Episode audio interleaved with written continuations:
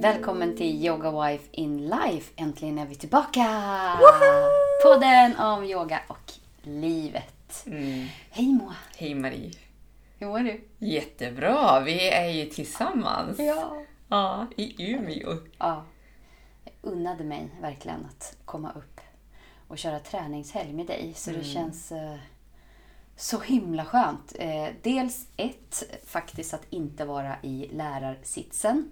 Som jag har varit väldigt mycket senaste året. Så, och jag älskar att köra utbildningar, verkligen.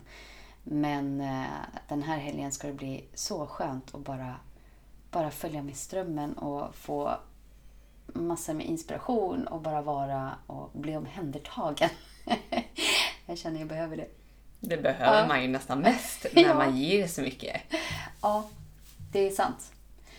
Eh, många frågar mig, men blir du inte trött av att hålla utbildningar? Och det blir jag inte när jag håller utbildningarna, men det är ändå eh, eftersom jag har ett vanligt jobb också, 100, jobbar 100% och sen ganska mycket med yogan så behöver jag få bli omhändertagen ibland också. Inte för att jag tycker att det är jobbigt att undervisa utan bara för att få vara. Men också för att få fylla på, få egen Mm. inspiration och få vårda sin egen kropp och få bryta ens egna invanda mönster och så. Mm. Och få någon annan att titta på mig. För ofta jag är ju så van att titta på andra. Jag går ju mycket för andra men eh, kanske inte så mycket i sån här liten grupp också. Att man får... vi kanske ska berätta lite grann om träningshelgen, vad det är för någonting. Ja. Du kör ju den tillsammans med Johan som är...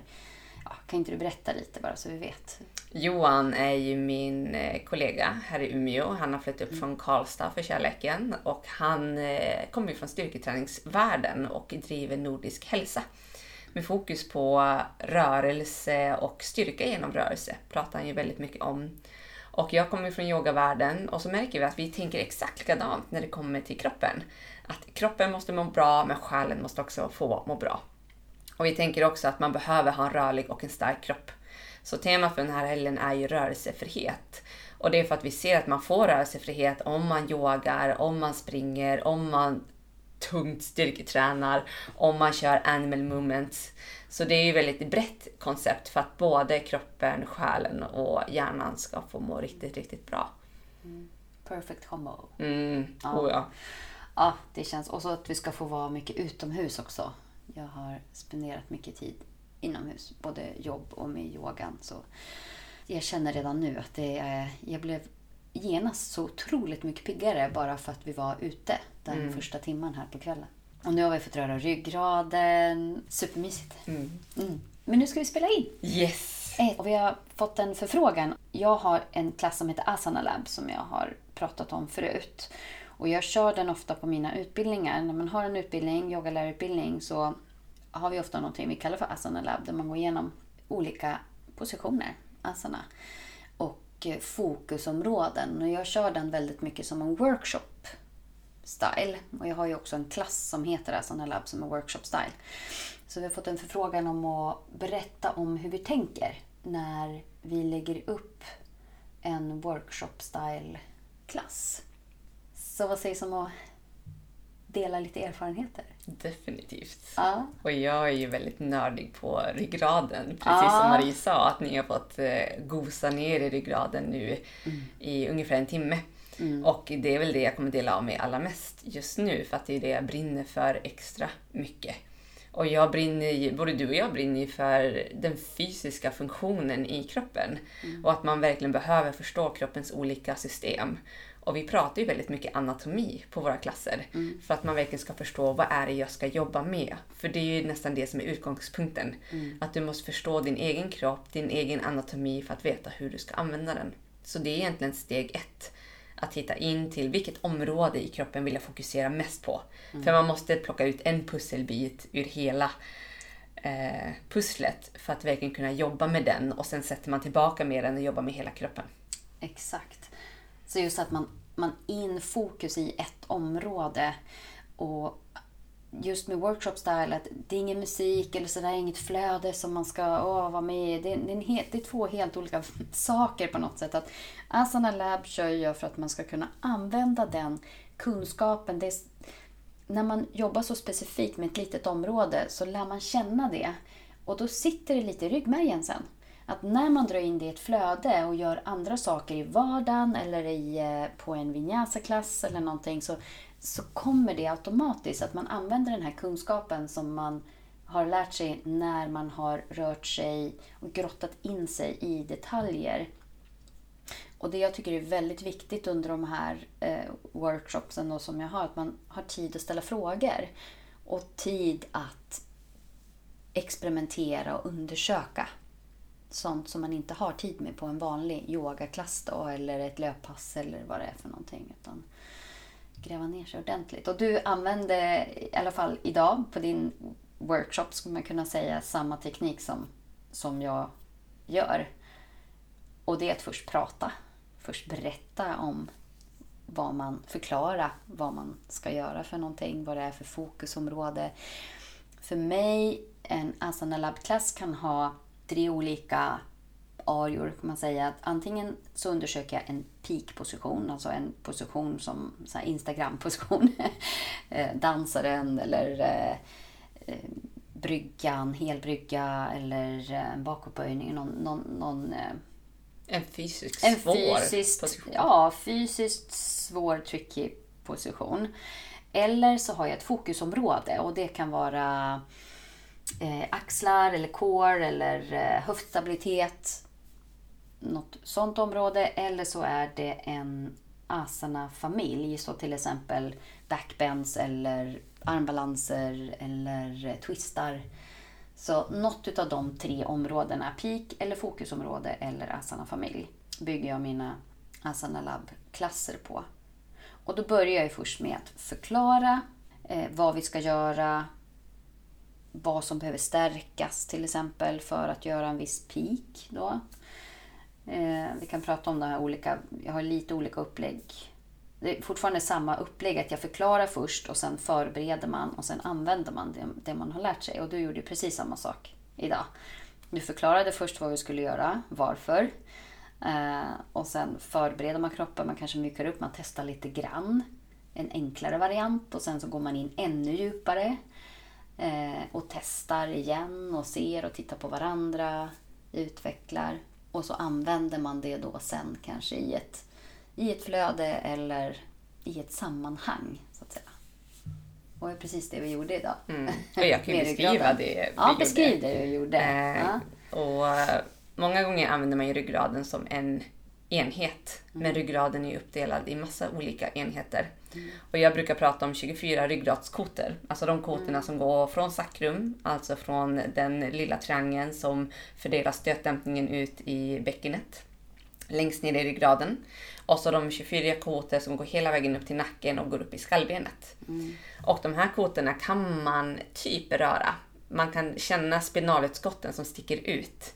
Och eh, först beskrev jag ryggraden, att så här ser ryggraden ut. Och sen fick ni börja känna på ryggraden så att man faktiskt fysiskt får känna på en annans ryggrad, kolla på den personens ryggrad och känna efter bara, men jag känner inte den här kotan eller jag hittar inte den här.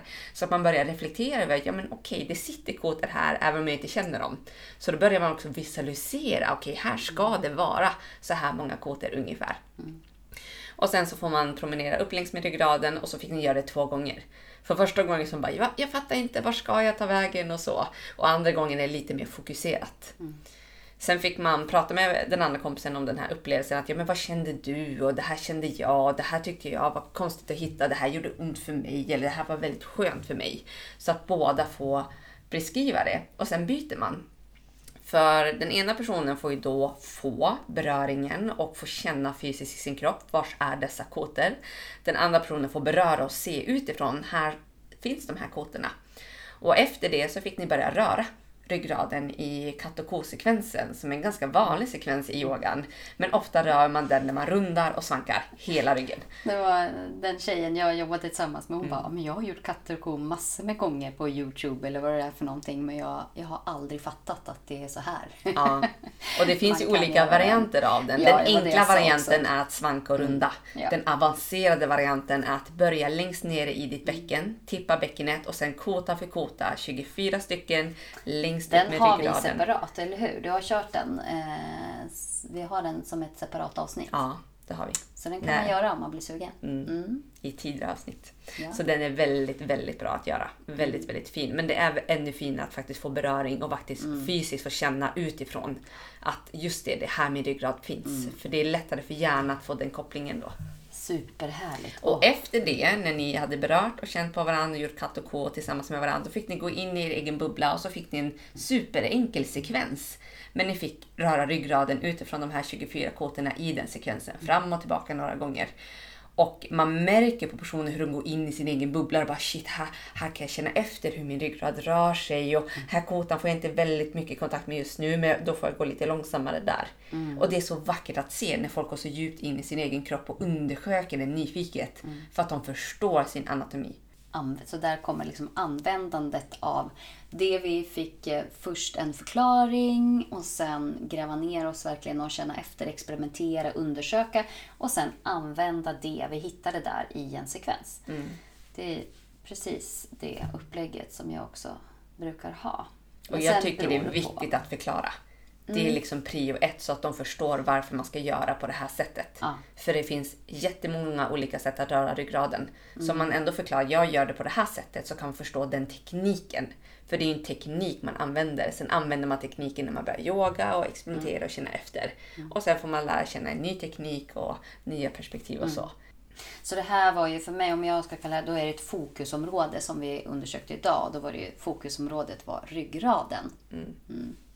Så om jag ska göra en annan fokusområdesklass, då, då tar jag reda på, alltså jag fräschar upp mina kunskaper runt, eh, om vi nu ska säga att jag använder höftstabilitet, ja men då, då läser jag på. Jag fräschar upp mina kunskaper runt höftstabiliteten. Och sen finns det ju ganska mycket erfarenhet från åren så att säga. Och sen skapar jag en, eh, en workshop runt om höftstabilitet, om det nu är ett fokusområde. Och det viktiga är att du själv besitter kunskaperna du ska lära ut. Exakt. Att du faktiskt inte- har ja. gått walk your talk. Ja. Så att säga. Att du faktiskt har övat och nött och känt efter och experimenterat och sett, utforskat. Och oftast det jag plockar upp är ju det som inspirerar mig för tillfället. Det som jag gräver ner mig i, i min egen praktik just nu. Så, så om, om jag nu har höftstabilitet så förklarar jag då först varför är det bra. med Varför vill man ha höftstabilitet överhuvudtaget? Vi pratar ju så mycket om höftöppningar hela tiden i yoga. Så varför är det bra? Eh, kanske förklara skillnaden på kollaps och om man använder för mycket kraft eller för lite. Eller vad, vad kan hända om man, om man inte har den här höftstabiliteten. Ont Då får du utveckla vad en kollaps och- är. Ja, men kollapspropping har vi nog pratat om tror jag. Nej, Inte jättemycket. inte jättemycket kanske. Ja, men kollaps är när du inte har någon, eh, någon stuns. Man bara kollapsar ner mot jorden. Att gravid, eh, inte graviditeten, gra- gravitationskraften drar ner den. Man gör liksom inget, inget motstånd utan man bara låter sig dras ner mot, mot jorden. Ibland kan det vara typ hänga i dina leder. Hänga i lederna. Det är det som är det allra vanligaste. Man hänger i lederna. eh, I, Det ja. finns ingen aktivering i kroppen där du lyfter din egen kropp bort från Nej, gravitationen. exakt. Eller uppåt. Ja. Och ibland så använder man för mycket kraft. Man bara studsar upp och är liksom som en... eh, Man använder man hela tiden en, en eh, aktivitet, överaktivitet skulle jag vilja säga i musklerna så att man, man blir överspänd helt enkelt. Så man vill vara någonstans där mittemellan. Men om jag jobbar med höftstabilitet så brukar jag förklara det konceptet för det är väldigt vanligt att man hänger i höfterna. Att man liksom putar ut med ena höften eh, åt sidan och, och, och hänger där. Så det brukar jag gå igenom mycket just då. Jag brukar prata energilinjer också. Energilinjer, vad är det egentligen? Att man ska placera sin kropp på ett sådant sätt att det blir ansträngningslöst. Man kan använda energin från, från kraften ner i jorden. Så att man får den upp genom, genom kroppen. Så allt det här förklarar jag först. Egentligen, vad, men framförallt då varför är det bra? Varför vill vi göra det här? Varför vill vi göra det här jobbet? Och, det man generellt brukar säga också är att om du kollapsar i dina leder så låser du energin där. Ja. Och det är för att när du är kollapsad då kan du inte använda kroppen i samma kapacitet Nej. som om du lyfter din kropp. Mm. Och då blir det som en låsning och det är där man säger att då kommer inte energin igenom. Nej. För man vill ju ha... Du vill sprida energin i hela kroppen, inte bara ha den fokuserat i ett område. I princip skapa anspänning Mm. i kroppen. En mjuk anspänning som gör att du kan använda kroppens fullaste kapacitet. Ja. Anspänning kan ju låta negativt i vissa... eh, Men du menar muskelanspänning? liksom, Och fasciell anspänning. Fasciell Att man, anspänning, man ja. får kontakt med hela kroppen. Ja. Kontakt gillar jag. Mm. Ordet kontakt. Men sen i fokusområde då. Förbered eh, vad man ska göra sen. Aktivera, stärk, få kontakt. Alltså olika, olika övningar för att aktivera området, för att få kontakt med området och för att stärka området. Det är oftast det man behöver göra. Och, och göra det långsamt. Och tid för att ställa frågor. Och långsamt är ju nästan den viktigaste punkten. För går det Mm. långsamt då hinner man märka av ifall det är något område som inte riktigt är vaket och alert. Mm. Och då är det området man behöver fokusera ännu mer på. Sovande områden i kroppen som man inte har kontakt med. Och det tar tid att hitta dem. Mm. Och går det fort, då är det väldigt lätt att hoppa över det. För då är det större rörelser som tar över. Så det är därför också vi nördar ner oss i väldigt små, långsamma rörelser som ibland kan vara frustrerande att jobba med för att man känner att nej men jag får inte kontakt här. Nej. Det händer ingenting hur mycket jag än nöter. Och det kanske inte händer någonting under den här workshopen. Men då måste man ju återkomma till det och inspirera sina deltagare att det här är viktigt att fortsätta. För att man behöver kontakt med hela kroppen för att må bra. Ibland så måste man även lägga in övningar som verkligen är rätt tunga. Som använder muskulaturen också i det här området som du vill få kontakt med. För att du då väcker en medvetenhet som du har eh, coreövningar eller eh, en, en, en peak-position där du behöver använda core-musklerna så lägger jag in en riktigt, riktigt tuff core-övning. Så att jag ska känna, men här, åh, men här finns de här musklerna. Och, och en sån övning där man verkligen låser in och ser till att man hittar dem. Och det bränner till ordentligt. För att då sen har man den medvetenheten att man gör, när man gör en viss position så kan man, aha, just det, nu känner jag de där musklerna eller den där kontakten eh, som, som vi använde från början. Så det är hela tiden en, en uppbyggnad. Men definitivt eh, planera så att man får kontakt med alla områden som man, som man har tänkt sig. På olika sätt. Det behöver inte alltid vara så här superlångsamt. Men när man ska hitta kontakten sen så behöver det vara långsamt. Och sen använda då. När man väl har fått den här kontakten, använd det i... Idag gjorde du en litet, ett litet flöde. Det kanske är en svår transition från en asana till en annan. Där man verkligen kan få hjälp utav kraften i gluteus till exempel. Eller just när använda... när... Jag gillar också det här undersöka om jag har en tendens. Just höftstabilitet. Det är så många som hänger i till exempel hög lounge eller i krigarna. Och så gör man en krigare och så har du en transition till eh, en sån här ninja pose. Det är otroligt vanligt att man bara hänger där ner i höfterna i båda, i båda positionerna.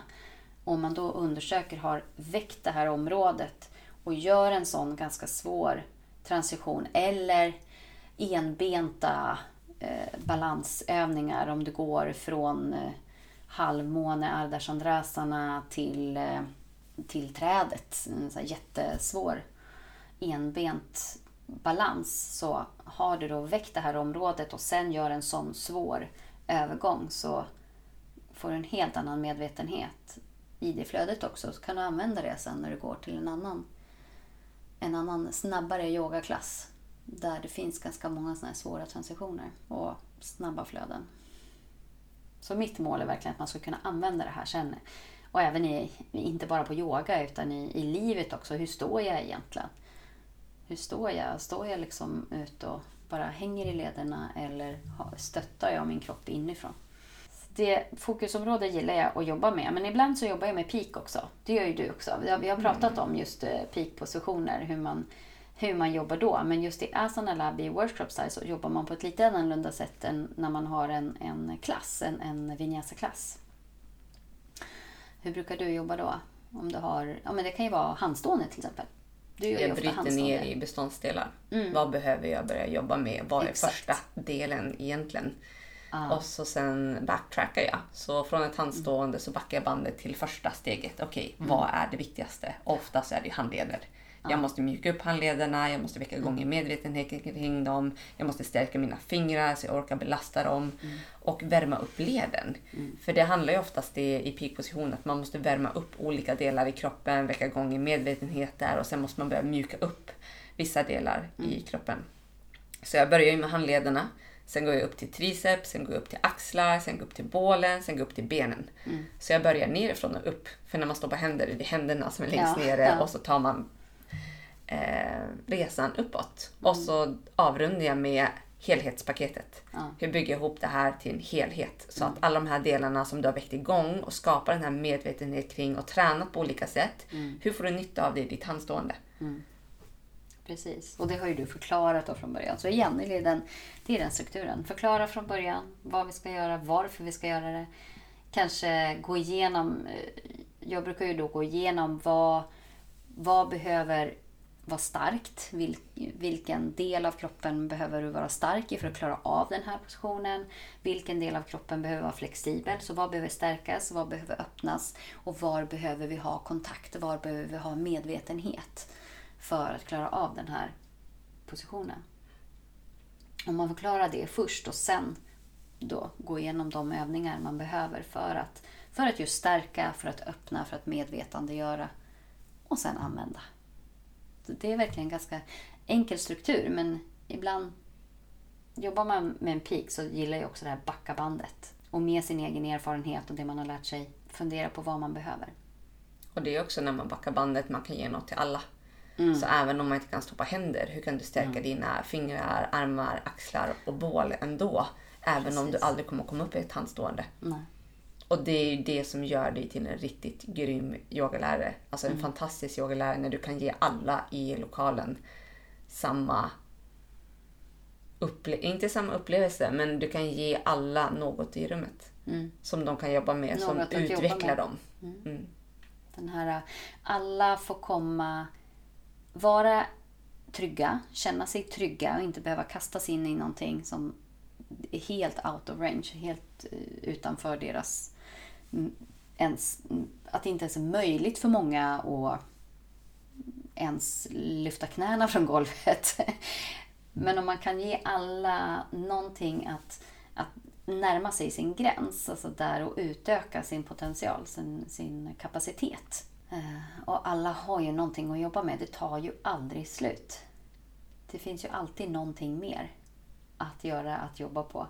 Och det är därför man i alla dessa workshops och egentligen i alla sina klasser ska ha en progression. Ja, Så man börjar från lägsta nivå och så bygger man upp det. Så vem som helst kan stanna på, nej men här vill jag stanna. Här känner jag mig trygg, här känner jag mig nöjd. Och här eh, får jag en bra utmaning just idag. Så att även personer som älskar att ta det avancerade alternativet kan välja det varje gång. Varje gång de kommer på plats. Att, nej men idag är inte min kropp där. Nu vill jag stanna här. Det känns bäst här. men inte stoppa någon heller, som, Mm. man, verkligen, som man verkligen vill. Jag tycker liksom att de som de som vill är, jag tycker inte om ordet avancerad, men de som kan stå på händer då till exempel. Men de gör ju det. Blir det en eh, hoppa, hoppa fram från om du står i hunden till exempel och ska ta dig fram längst fram på mattan i en framåtfällning till eh, så kan ju den som kan stå på händer hoppa fram och upp i handstående och så komma ner lite mjukt och fint i, i framåtfällning medan eh, den som står bredvid kanske kliver fram från nedåtgående hund till framåtfällning. En Eller väldigt fin fram. progression där är ju faktiskt att visa först att Ja. du kliver fram. Varv Ja. nummer två visa att om du känner för det, om lusten finns där, då kan Mm. du hoppa. Precis. Och då kommer de som är jäkligt sugen på det att Mm. skutta och de som känner no way, de kommer att gå. Kliva. Precis. Så jag tycker det handlar inte om att vara avancerad utan det är ett ord som har fastnat lite i yogan, Ja. att det här väldigt avancerade alternativet. Men Mm. ibland så kan det avancerade alternativet för dig vara att backa. Mm. Att nej, Precis. respektera dina gränser och respektera din kropp. Och också just det här att sakta ner. Det är därför jag gillar de här workshop style Eh, för att då saktar man verkligen ner och det är då man undersöker, man upptäcker var man är svag. För om du alltid gör snabbt, om du skyndar dig förbi, om du tar dig dit med kraft eller svung, som vi också pratade om idag, så kommer du hoppa över de, de delar av kedjan där du är svag. Om man vill stärka, man vill vara stark i hela kroppen, inifrån och ut, och inte bara biceps eller, mm. Eh, eller axlar och armar. Du kanske, du kanske är superstark i axlar och armar så att du klarar av att på något sätt slita dig till vissa positioner eller vad det nu är för någonting. Och sen kan man vara supersvag i, i höfter eller så. Hela kedjan. Mm. Men det är så lätt att hoppa förbi det mm. om, man, om man kör snabbt. Mm. Och glömma bort att vi alla behöver gå stegen. För det som du mm. sa idag, att du har ju hållit på med yoga sen urminnes tiden. Ja. Länge. Ja. Så den du gjorde övningar med sa ju bara, men varför, du behöver inte göra det här. Och du bara, jo, jo, jag behöver också göra det här. För vi behöver alla backa bandet. För det är lätt att hoppa över eller glömma bort vissa kroppsdelar. Och när vi backar bandet och gör basic grejer från grunden, då kommer vi ihåg, oj, men den här var inte så vaken och alert. Eller den här var inte med. Eller den här ömmade idag. Det är lite grann det här beginners mindset. Att, att vara nybörjare varje gång. Att göra saker som om att man aldrig har gjort dem förut. Det är det också som gör att man kan upprätthålla den här nyfikenheten och, och, och inspirationen på något sätt. Och inte glömma bort heller hur det är att vara ny. Mm. jag, jag, tror det är jätteviktigt för att behålla inspirationen och alltid tänka att ja, men, eh, jobba från grunden. Back to basics. Mm. Det är bra. Där landar vi med jämna mellanrum. Där landar vi. ja. Men vad har vi mer? Så fokusområde har vi pratat mycket om. Piken har vi pratat om. Och sen är det ju då kanske mm, asana familj. Och vad är det då? Det kan vara balanser, det kan vara twist, det kan vara framåtfällningar. Framåtfällningar är någonting som många har problem med. Man, man tycker att, ah, men vad skönt, det är bara att fälla Paschimottanasana till exempel. Det är när man sitter på rumpan, benen framåt och fäller överkroppen fram mot... Eh, eh, och då tänker ju många liksom huvud mot knä eller att huvudet ska vara så långt ner som möjligt. Och det är ju ofta framåtfällningarna som är boven i dramat när det gäller yoga butt. Den här skadan eh, bak i, i hamstrings upp mot, upp mot fästena som är rätt var rätt vanlig i alla fall. Jag tror inte att den är lika vanlig längre. Den var nog fall... vanlig när man la sig på Ja, precis. assisterade genom att lägga sig på personer ja. i framåtfällningar och trycka ner personer i olika positioner. För då mm. kom de ju betydligt djupare än vad ja. de skulle. Eller det här med att ta tag i tårna och så drar man med armarna och fläker, mm. ut, eh, fläker ut sittbenen utåt, utåt sidorna bara liksom och drar med kraft ner. Det känns i alla fall i Sverige som att den stilen av yoga minskar ganska mycket. Det, det Vi har ju så hög medvetenhet kring biomekanik och ja. Eh, hur kroppen är mm. gjord för att röras och vad som inte är speciellt bra för mm. kroppen. Precis. Och det har ju mycket med prestation att göra. Det känns som att det börjar smyga in mer nu, att, i alla fall i yogan, att det inte är så mycket prestation längre. Inte så mycket fokus på men jag tror att du och jag är där. jag det tror kan det vara finns fortfarande väldigt många ja, yogaformer där det är väldigt mycket fokus på prestation. Ja. Um, men du och jag ser ju kanske att den håller på att skifta. Ja, men jag har hört också nu på, på en större yogastudio också där de har tidigare haft mycket vinyasa flow och snabbare och några elever där har sagt att för jag kör ju ganska, jag kör ju väldigt långsamt men ganska fysiskt ofta. Och då är det någon som säger, men vad skönt att du kör så att man känner att man verkligen har jobbat igenom kroppen och kört den ganska fysiskt. För att de flesta klasser nu är väldigt, väldigt mjuka. Att det har nästan kanske, det är ju så här med en pendel att eh, först så blir det en pendel åt ett håll där det kanske varit mycket prestation, mycket svett och, och det ska vara tufft och bita ihop tänderna lite grann. Och nu går pendeln mot mera det mjuka och och embodiment och så vidare. Men för mig, kroppsligande och embodiment, det, behöver, det betyder inte att, att man inte jobbar igenom kroppen och bygger upp en värme. Eh, eller det kan till och med innehålla svåra positioner. Och, så det är liksom, vi är någonstans där i, i pen, pendeln nere mot det mjuka mer. Och så, jag tror att det kommer att komma tillbaka in i mitten snart. Men det är på olika, olika, på olika studior tror jag. I USA så tror jag fortfarande att det är väldigt mycket så här vinyasa, snabba. Mm. Snabba vinyasa flow-klasser. Man ser det på eh, Yoga Glow till exempel. Mm. Så finns det extremt mycket snabba vinyasa-klasser. Men som mm. jag pratar med till exempel Lotta som driver Urban Yoga. Hon säger mm. att de klasser som jag har fullast är när jag har lite mjukare. Ah. Och det är för att jag märker i vårt samhälle att man, man har varit så prestationsinriktad Mm. och köttat på så mycket och pushat sig själv så mycket så nu är man bara trött. Ja. Och då vill man bara ha myset och det lugna och det sköna och det behagliga och det omvårdnande. Ja. Men kroppen behöver ju båda så småningom. Så småningom, men nu är vi, nu är vi Mm. nere i det, det här prestationsinriktade, pendeln har slagit över. Och nu är det mycket, det är mycket yin, det är restorative, det är även, även vinyasa-klasserna blir mycket, mycket mjukare för att vi märker ju det, att det är det folk behöver. Men som jag känner nu, som jag sa i Berätta idag också, att jag, jag känner själv att jag behöver mera boost, mera kraft, mera energi. Kanske tungstyrketräning, ut och springa ehm, för att må bra. Så inte bara, inte bara myspyset. Det fastnar jag i myspyset så mår jag inte bra heller. Mm. Jag måste verkligen ha den här balansen mellan myspyset eh, och, och eh, kraften. Och även konditionsträning. Så det räcker faktiskt inte. För mig så räcker det inte med bara yoga. Även om yogan ger mig så extremt mycket. Du- det- För det är ju så mång, För mångsidigt. ingen kropp räcker bara yoga. Om man Nej. kollar till böcker som Hjärnstark precis. och sådana saker. Att vi behöver hög konditionsträning, vi behöver tung styrketräning, vi behöver rörlighetsträning. Mm. Vi behöver alla delar. Men vi dras nog lite åt ena eller andra hållet. Mm. Att vi har ett favoritområde och sen måste vi bjuda in de andra områdena för att få helheten. Ja. Och nu under en period så har jag prioriterat bort den här eh, lite tuffare träningen. På ja, men tidsbrist, det är ju så. Man hinner inte med allting. Så yogan har fått tagit väldigt stor plats. Så jag känner verkligen att kroppen skriker efter att få ah, ut. Man får ju massa goda hormoner. Ja, ja, ja precis. Och ut i naturen och ah, dra in allt det här gröna.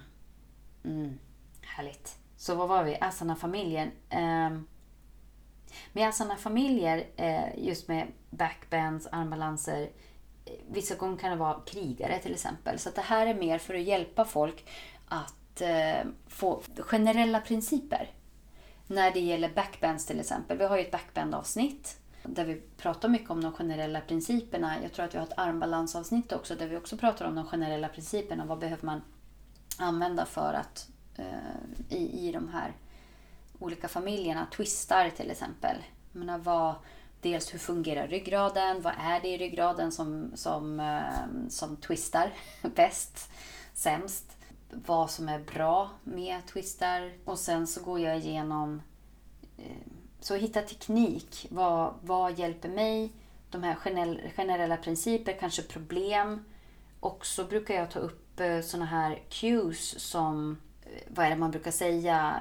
Men vissa lärare har ju ändå lärt sig att eh, bara instruera vissa cues men de vet inte riktigt varför. Till exempel om man säger i hunden, titta in mot knäna, dra bröstet mot knäna. Och den, den instruktionen, den cue som man säger, har ju ett bäst före-datum. Så det funkar ju inte för alla. Och, eller om man säger, vad är det man brukar säga? Eh, Slappna av rumpan Slappna av i rumpan i bakåtböjningar. bakåtböjningar. Precis. Ja, precis. Och varför säger man det? Kanske förklara, men varför säger vissa lärare så? Det finns en orsak till det från början, men det behöver inte betyda att det är rätt för just dig. Eh, beroende på hur det ser ut i din, i din anatomi, din, dina leder, din, ditt skelett, hur det ser ut. Jag brukar gå igenom de här generella principerna. Vad kan hjälpa i den här positionen? Vad kan man tänka på? Eh, för att få ut eh, det mesta av den. Var kan jag samla kraften? Vart vill jag rikta min energi någonstans? Kanske en, eh, vad, vad händer om du pressar ner lilltån här? Vad händer om och så vidare och undersöka där. Och även att ta sig tid att undersöka sådana även vanliga positioner som man inte riktigt hinner få tillräckligt med information om i ett snabbare i ett flöde. Eller även inom Bodied Flow-klass så instruerar man ju på ett helt annat sätt än vad man gör i en, i en, vanlig, i en vanlig klass. Och då kan det vara skönt på något sätt att gå igenom positionerna i lugn och ro. Testa hur känns det att göra den här mot väggen? Hur, hur känns det att göra en, en eh, um, näsorna mot väggen? Luta sig in i den. Jaha, det är så här. Man skulle kunna få ut mer utav den för att man bara hinner testa det på ett annat sätt. Eller man är två och två och kan hjälpa varandra. Så det gillar jag. Aktiveringstips. Jag menar, hur, hur, hur kan man tänka för att aktivera höften? Eller hur kan jag tänka för att aktivera insida lår?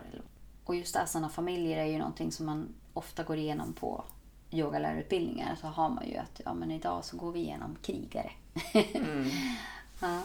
Och då gå igenom de här skillnaderna som en, en krigare 1, krigare 2, krigare 3. Det är helt olika principer, helt olika områden man jobbar med i kroppen. Och så den, den omvända krigaren också. Då har man kört igenom dem så har man kört igenom kroppen ganska, ganska rejält på väldigt olika sätt. Mm.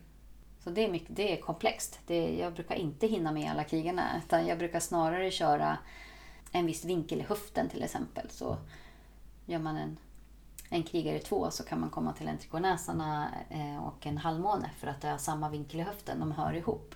Men även de kan kräva en hel del olika tekniker, ja. även om höften är i samma ja. position. Mm.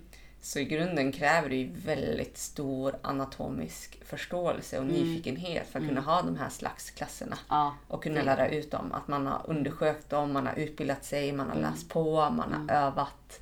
Man har säkerligen sett andra kroppar röra sig, för det är också väldigt viktigt att förstå att kroppar är olika. Mm. I hur vinklar ser ut i höfter och hur ryggradar rör sig och liknande. Mm. Men det är också en stor del som jag brukar ta med i de här workshopsen också. Att man får undersöka på sig själv. hur, hur, hur ser min rörlighet ut? Hur ser min, eh, mitt skelett ut? Kanske jämföra så här, men vad är ration mellan min arm och eh, eller längden på mina ben och på min överkropp? Eller längden på min arm och mitt underben. Så man förstår att det är inte lika lätt för alla att kliva fram till exempel med foten mellan händerna i en lounge. Har du hört talas om apindex? Apindex? Nej, ja. vad är det? Det är så häftigt!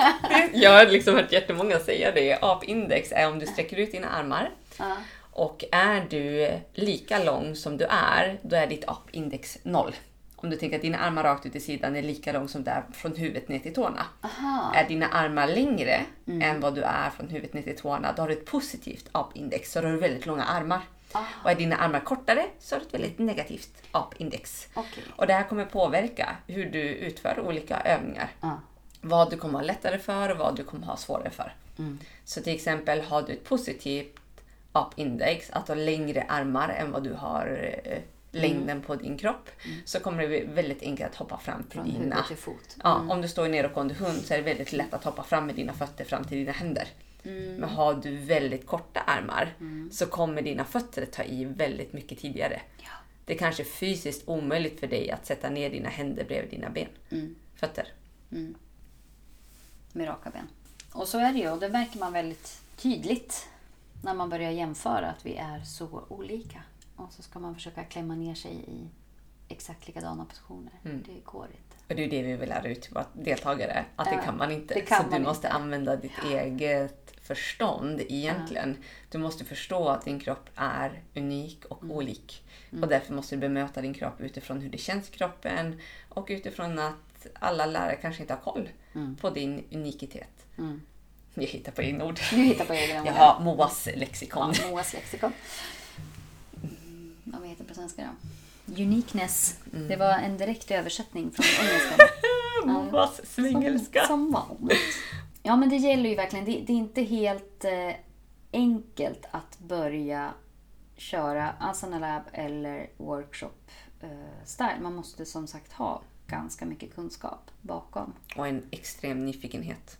Inför extrem kroppen. nyfikenhet. Undersöka också och träna på sig själv. Eller verkligen praktisera själv. Du kan inte lära ut någonting som man har läst i en bok. Det går inte. Eller jo, det går. Men det blir inget bra. Mm. Det är verkligen egen praktik bakom det. Men sen inte bara egen praktik heller. Utan det är därför jag brukar fräscha upp eh, inför när jag, när jag skapar nya workshops. Att jag fräschar upp eh, mina kunskaper om, om just anatomin i det området så att jag också kan förklara hur det hänger ihop. Men sen brukar inte jag nörda in mig så mycket i muskler och muskelfästen och vad de heter och så. Det är ingen idé. Det, jag pratar nästan ingenting om vad muskler heter. Eh, jo, lite grann. Så stora, en gluteus maximus eller... Eh, men annars försöker jag använda så lite lite nörderi som möjligt. Vi diskuterade det här med sanskrit, att använda sanskrit med yogapositioner. Och jag, jag är lite kluven där. Så jag gillar ju det eh, på ett sätt för att jag har haft så mycket nytta av det själv när jag har varit ute och rest i världen. Och kunnat gå på klasser även i länder där jag inte förstår språket. Och kunna hänga med ganska bra. Och jag tycker att en yogalärare ska väl ha hyfsat koll på det, men det är ingen absolut nödvändighet. Eh, och vi måste ju vara medvetna om att våra elever inte kan sanskrit. Och kanske inte alltid bryr sig. Och inte alls bryr sig om man inte själv utbildar dem i det. Jag brukar ju säga både och. Både sanskrit och engelska. Eller svenska då. Jag på- brukar ofta välja en position per klass. Ja, ja, precis. Istället för att bara rabbla upp Mm. Nej, massa nej, nej, sanskrit och folk har ingen aning om vad de pratar om. och det är precis samma sak. Den här känslan man kan ha när man går på en klass och läraren bara pratar sanskrit och du kan ingen sanskrit alls. Då är det liksom, det är inget kul. Du vet inte vart du ska, du vet... eh, och det är samma sak med muskler och riktningar. Man börjar prata protraktion och, och elevation och eh, depression och, och alltså bara Hur skulle dra plan. sig? Hur ska skulderbladet dra- Precis. Istället då förklara vad är det vi gör. Vi drar skulderbladen bort från varandra. För att jag har varit med på så många workshops med lärare som bara använder anatomiska termer och då på engelska och jättesnabb takt. Och till slut så är man är helt virrig. Man, också för att man inte kan språket och då har ändå jag läst ganska mycket anatomi. Och jag tänker då de elever som kommer och inte kan någon anatomi överhuvudtaget. De vet inte vad deltoideus är för någonting. Så Men det är därför det handlar om den här ordet? pedagogiska förmågan att kunna nå ut till så många människor som möjligt. Mm. Och till exempel idag, Johan är ju väldigt eh, anatomiskt lagd så och jag är väldigt mer alla människor ska fatta vad jag pratar om. Ja. Så den översta kotan i bröstryggen kallar jag för puckelkotan. Ja. Alla vet vad jag snackar om. Mm. Man behöver inte förklara. Det är, vad är det man nu säger det? Är det L? Nej. C12 Mm. är, kallas för den kotan. Och det behöver man inte. Alltså den kunskapen behöver inte jag ge dem. Jag behöver bara säga det är den översta kotan i bröstryggen. Jag kallar den för puckelkotan. Hitta den. Mm. Och det är väldigt lättillgängligt för människor. Ja. Sen kan man ju vilja lära ut vissa ord. Precis. Eh, Men då får man nörda ner sig i en specifik område. Mm. Pratar man om skulderbladen och skulderbladens olika rörelser, då får man nörda ner sig i det. Inte allt annat. Nej.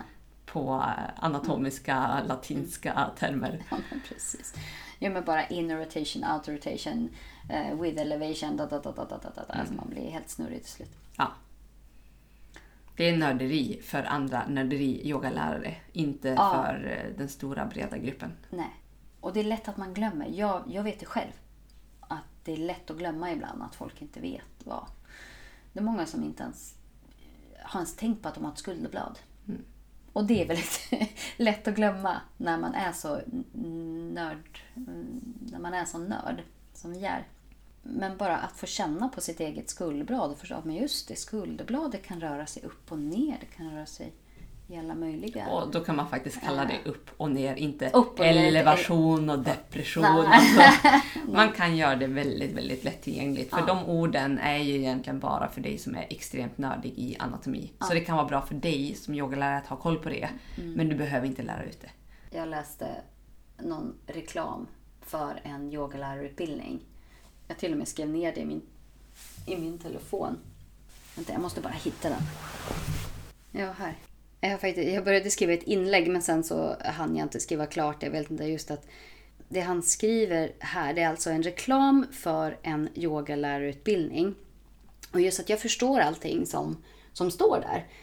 Och ibland så kan det vara viktigt för en yogalärare att veta, kunna mycket om anatomi. Men att den här informationen faktiskt är det mest viktiga och nödvändiga att kommunicera liksom, till de som till sina studenter i en yogaklass, det, det håller jag verkligen inte med om. Så att, är alltså reklamen. As the humerus abducts, the scapula upwardly, uh, upwardly rotates at a 2 to 1 ratio. Supraspinatus, one of the rotator cuff muscles, initiates humeral abduction.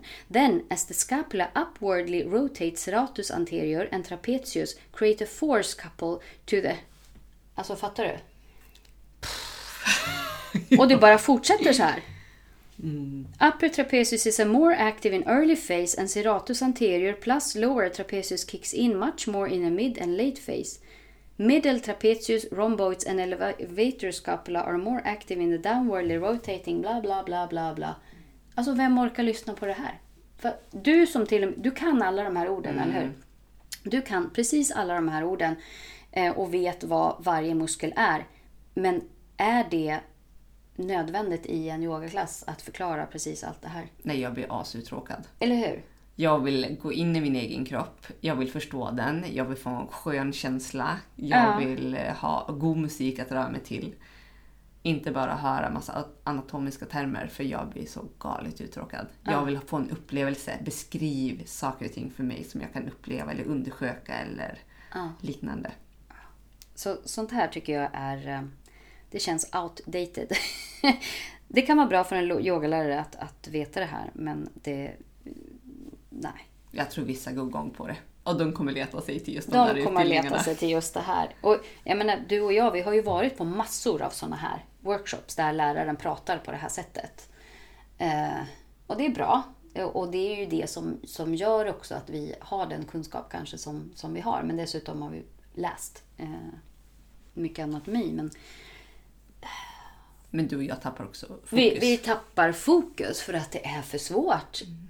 Inte ens om man förstår alla orden så förstår jag vad han säger. Mm. Det går inte. Mm. så, nu har jag rantat. Så gör det lättillgängligt. Gör det, det lättillgängligt. Precis. Använd normala ord. Och hitta på ord. Puckelkota. Puckelkota. Folk kommer fatta vad du menar. Alla vet hur en puckelrygg ser ut. Ja. Och den är väldigt tydlig. Den är jättetydlig. Mm. Jag sa det till min eh, partner där idag. Eh, för hon, min, min partner, hon kände definitivt eh, ländryggen. Har mm. liksom ont i ländryggen och, och, skulle verkligen må bra av att mjuka upp sin just fascia också runt om det området. Medan jag inte har några som helst problem just där, men däremot i bröstryggen. Så jag stod på ett möte idag. Eh, och jag stod upp på mötet, vi var ganska många, det fanns ingen plats. Jag stod lutad mot väggen längst bak och, och körde massage av eh, min eh, bröstrygg i, i eh, säkert 20 minuter. Mm. Bara för att men jag, det, är, det är där jag är stel. Medan då min partner här var jättestel i ländryggen istället. Så man är verkligen så olika och kommer att känna... Det är just det när man, när man undersöker på sig själv så kan man inte heller säga till eleven att du kommer att känna det här. Det går inte. Det är för att dina elever kommer att känna någonting förmodligen, kanske inte helt annat, men kan känna det på ett, helt, på ett annat ställe. Och man kan beskriva, du kan känna det här, eller här, eller, här, eller, eller här, eller någon helt annanstans. Eller så att man ändå får ett spektrum. Mm. För ibland när jag visar vissa övningar, de jag känner inte, jag bara, det är kanske för att du inte är där. Ah att de inte är medvetna om det mm. området. Mm. För jag, jag vet att vissa rörelser kommer kännas här, så jag kan inte ja. berätta vad du kommer känna. Men jag vet att någonting kommer kännas. Mm. Och känner de ingenting där, de inte närvarande där. Nej. Mm. Det behöver inte vara smärta eller stretch, utan det kan vara någonting. Mm. Kontakt. Så sammanfattning då? Sammanfattning av en eh, workshop style. Du behöver jag. sjukt mycket kunskap. Ja. Anatomiska termer, du behöver faktiskt ha koll på dem, men du behöver inte lära ut dem. Nej. Du behöver ha koll på kroppen, du måste vara sjukligt nyfiken på den, Mm. men lär ut det på ett lättillgängligt sätt som inspirerar, som väcker nyfikenhet och intresse. Och bestäm dig för ett område. För mig så är det antingen en peak, eller ett fokusområde eller en asana-familj. Eh, och inte massa på en gång. Ju mindre område nästan, desto bättre. Och sen kör jag upplägget då att först förklara, förbered, använd. Och förbereda är ju liksom där, dy- dyk in i detaljerna. Och sen använd det i olika positioner eller flöde eller vad det är, nå- beroende på vad du har för, för fokus. För att göra det praktiskt också. Hur kan jag använda det här Hur kan jag använda i det? min vanliga yoga-praktik? Eller vardagen. Mm. Oh ja. När man plockar upp barnet ut ur Spjälsängen. spjälsängen. Jag visade på eh, vad heter det, yogaklassen idag att eh, den klassiska att man ska ha 90 grader eller man ska ha en spikrak rygg och en spänd bål när man lyfter tunga saker. Och min son väger ju ändå 11 kilo nu så han är ju tung. Eh, och när jag lyfter upp honom i spjälsängen så är det extremt rundad rygg, kanske lite roterat åt ena hållet. Och kroppen ska hålla även när jag ger det. Så vi måste träna kroppen på en mängd olika sätt för att den ska må bra. Men jag, kan ju, jag vet ju det här. Ja. Och därför tränar jag kroppen på, jag tränar kroppen med tung belastning när jag är, har en rundad rygg. Men för att jag vet du, att jag behöver vara stark. mm, men då har du byggt upp till det. Ja, gud ja. Det tar ju tid. Ja. Definitivt. Börjar utan vikt, men Mm. bara medvetandegöra. Men bra Moa, är vi nöjda där? Vi är väldigt nöjda. Ja! Mm. Jag ser jättemycket fram emot kallbadet imorgon bitti. Ja, det är jag med. Jag börjar vara i tre och en halv minut. Jag är helt i chock.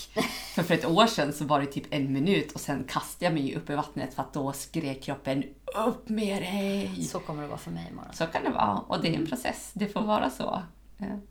Ändå tänker jag att det är september, det är mjukstart verkligen på vintern. Fast det är ändå kallt. Ja, ah, det är kallt. Mm. Och här uppe i Norrland också. Mm. Ännu kallare. Mm. Det är en Ja, bra men, det, men jag, morgonstart. ser fram, jag ser verkligen fram emot det, för man får en sån energikick. Det är Bättre Ah. än två koppar kaffe. verkligen, det känns som att den här uh, brain foggen som jag har haft nu senaste eh, veckorna, den, pff, den, den, den klarnade betydligt bara att jag kom upp hit faktiskt. Det är det norrländska, norrländska Norrländska lugnet. lugnet och luften. Det, det är faktiskt ansträngande att bo i en storstad. Det är det. Du måste ju hela tiden ta in så mycket mer intryck än vad du gör i en liten stad. Ja. Och jag bor ändå ganska nära ett eh, naturområde. Men jag måste ändå igenom stan varje dag. Cyklar genom stan varje dag. Eh, på jobbet är det mycket som händer. Cyklar hem, hem är det mycket som händer. Så det, ja, man behöver den här lugna, ut i skogen. Och, det, det är någonting med stämningen. Jag känner direkt när jag kommer hit att det är ett annat lugn och en annan luft att andas. Mm. Hjärnan känns genast lite klarare. Så jag, Så kom och häng i Norrland. Ja, men precis. ja, jag ser fram emot imorgon som kommer att rivstarta med ett bad.